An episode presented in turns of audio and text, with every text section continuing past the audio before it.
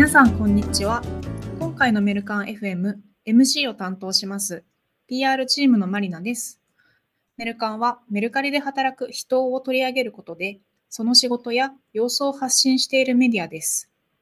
中でもメルカン FM はメルカリ、メルペイで働くメンバーとカジュアルに話す緩めのポッドキャストです。さて今回のゲストはクロスボーダーチームの三木つばさんにご登場いただきました。簡単に自己紹介をお願いします。はい。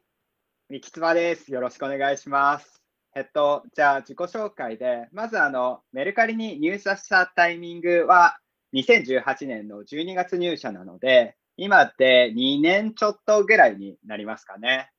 で、えっと、メルカリに入社する前は、森浜田松本法律事務所っていうところで、新卒から3年ぐらい弁護士をしていたんですけど、そこから、えっ、ー、と、結構大胆な職種変更をして、メルカリには会長室っていうポジションで入社してきました。当時は、まあ、あの、会長、あの、途中で役職の名前が変更してますけど、当時で会長は慎太郎さんで、なので、慎太郎さんのもとで、その慎太郎さんから、まあ、いただいた匿名案件であるとか、あのそういうのを含む、まるっと経営に関することみたいなのを取り扱う部署としてあった会長室で、そこの、まあ、3人目のメンバーみたいな形で入社しました。で、まあ、そこからいろいろこう、社内でもいろんなプロジェクトには関わってきたんですけど、最初は、あの、当時あった創造っていう会社で、あの、メルトリップっていうサービスがあったと思うんですけど、それの、の時の想像ですよね。ですね、ですね。で、そのメルトリップの、まあ、あの、こう、今後どうするんだみたいな判断をやる案件であったりとか、で、その後、実はすぐにこう、メルペイをローンチするっていう話があって、で、でも、もともと私弁護士だったので、そこの知見を生かしてっていうところで、メルペイのリーガルに出向みたいな形を3ヶ月して、で、またメルカリの方に、会長室の方に戻ってきて、で、メルチャリの事業の移管を担当したりとか、その後、その、まあ、原田さんのあの CEO をやっていた方の創造のクローズを行ったりとか、あとは、あの、全社的な業務改善プロジェクトみたいな形のフューチャリストっていうプロジェクトをやったりとかをしていました。入社されたのってすいません、2018年ですよね。2018年です。3年目とかで、なんかオープン、クローズ、メルチャリみたいな、なんかもう10年分のなんか経歴なんじゃないかみたいな動きをされていて、なんか面白いなって思いました。そうですね。で、まあ確かにメルペイに関してはリリースなんですけど、どっちかっていうと、こう、クローズ案件が多めで、なんか、三木妻が関わるとクローズなんだみたいな流れではありました。じゃあ、こう、しまいに行くタイプなんですね。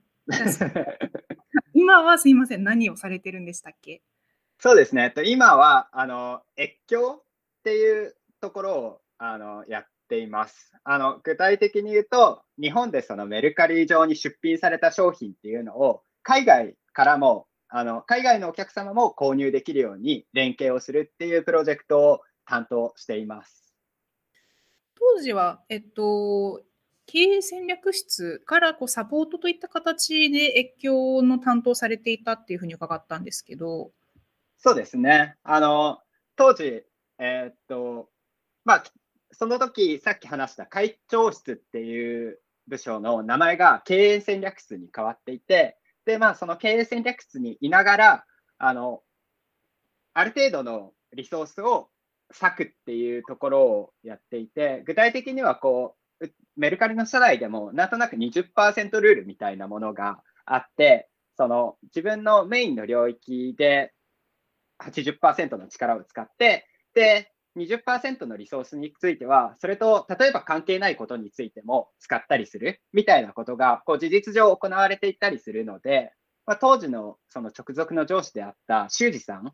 あの上級執行役員の修二さんにま相談して、もっとこうビジネスサイドに関わることをやりたいみたいな話をした中で、そこからあの今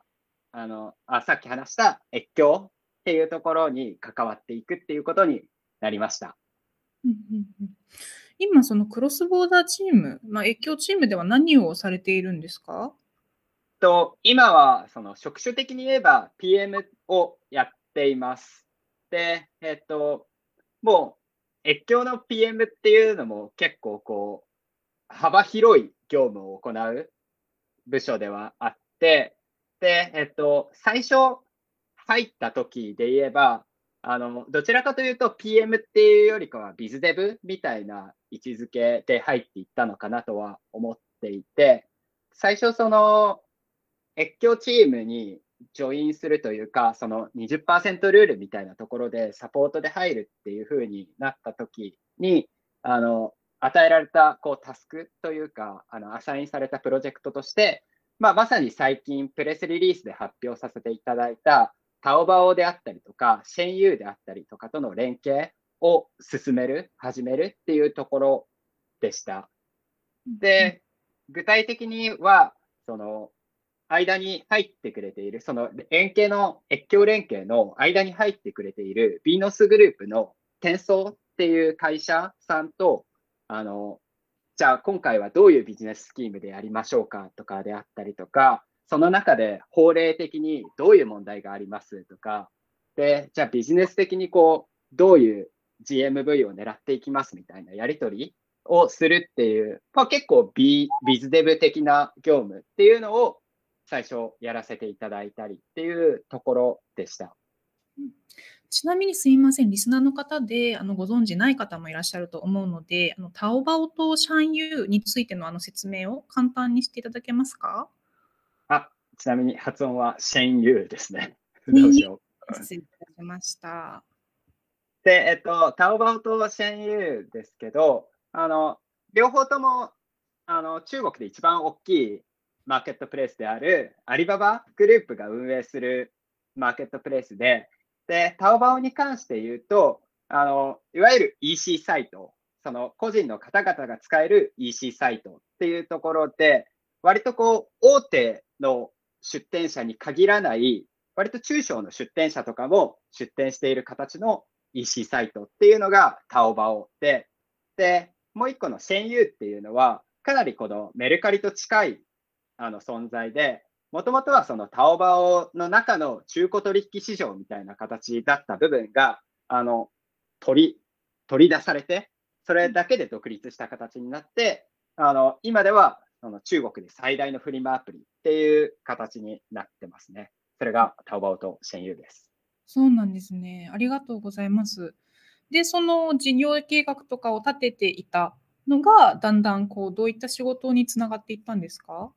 そうですね。あの最初はその本当、タオバオシェンユーのプロジェクトのビズデブっていうところでやってたんですけど、それがそのタオバオシェンユーとの連携以外のところのすでに走っていたあの、バイイっていうマーケットプレイスとの連携の話であったりとか、あとは、その、ショッピーさん、今、台湾で、あの、連携させていただいているショッピーさんとの連携の話で言ったりとか、そういう、今、メルカリでやっている越境連携の他のものにも染み出していくっていう横の広がりがありつつ、かつその、まあ、縦の広がりっていうか、その深さの広がりみたいなところで、あの、業務領域としても、そのビズデブっていうところにとどまらず、例えば、なんか今後、あの、この連携を進めていく上でどういう API にしますかみたいな、その、まあ、あの自分のその職種が PM っていう話はしたけど、本当にいわゆる PM 的な業務っていうところにも染み出していったっていう感じです。なので今は、その越境に関する、まあもちろんあのコーディングみたいなのはやってないですけど、そのエンジニア的な業務以外すべてっていうところをやっている感じです。え、それってなんかすごい、なんかこう、キャリアチェンジだなと思うんですけど、なんかもともとこう、PM をやりたかったみたいな強い思いがあったんですか？そうですね。あの、経営戦略室にそのいたときに、自分が PM になるなんてことは、イメージしたことは全くなくて、まあそこ、そういうなんだろう、移動の仕方をしてる人ってほとんどいないとは思うんですよね。なので、こう、その時になりたいと思ったことは正直なかったです。っていうのも、まあ、なる道が想像できてなかったからって感じですね。で、一方で、こう、その、経営戦略室にいた時って結構コーポレート職って言われるような色彩が強い業務で、で、まあそういうのももちろん学ぶことはとても多かったんですけど、その時にはそれよりもこう、直接ビジネスであったりとか、プロダクトであったりとかに関われる仕事をしたいっていう思いが強くて、その越境プロジェクトに関わるようになっていったって感じです。あ、そうなんですね。なんかすごい、越境プロジェクトって、こう日本で売ってるものをなんかこう海外の人がもしかしたら買うかもしれないってめちゃくちゃこうワクワクするなっていうイメージだけだったんですけどこう三木つばさんみたいな人が裏でもう戦略からプログラミングからいろんなところをこう設計されてるんだなっていうことが知れてすごいあの勉強になりました。ありがとうございます。今後なんかこう越境でこういったことに力を入れていきたいなっていうのはなんか考えてらっしゃりするするんですか？そうですね。あの、越境について、まさにこう、最終的にどういうところを目指していくんだみたいな話も、あの、チームでがっつりやっていってるところで、まあ、例えばこう、こういう国で次展開していったら面白いねとか、こういうカテゴリーの商品は、あの、日本ではそんなに売れなかったりだけど、こういう海外のプラットフォームに出したら売れるんじゃないかみたいな、すごいいろんな展開が、あの無限の展開があるなと思っていて、そういうところもちろん一つ一つこうデータを見て、ここはいけるっていうのを判断して、で、実際にやって数字を出していくっていうところをあの目指していきたいなと思っております。なんかすごいワクワクする話、ありがとうございました。なんかもうお名前の通り、もう世界に羽ばたいていく翼を持って、これからも活躍されてください。ねきつばさん、ありがとうございました。ありがとうございました。リスナーの皆さん、最後までお聞きいただきありがとうございました。またメルカン FM でお会いしましょう。感想は、ハッシュタグメルカンをつけてツイートしてくださいね。最後はこの言葉でお別れです。みきつばさん、一緒にお願いします。せーの、メルカン。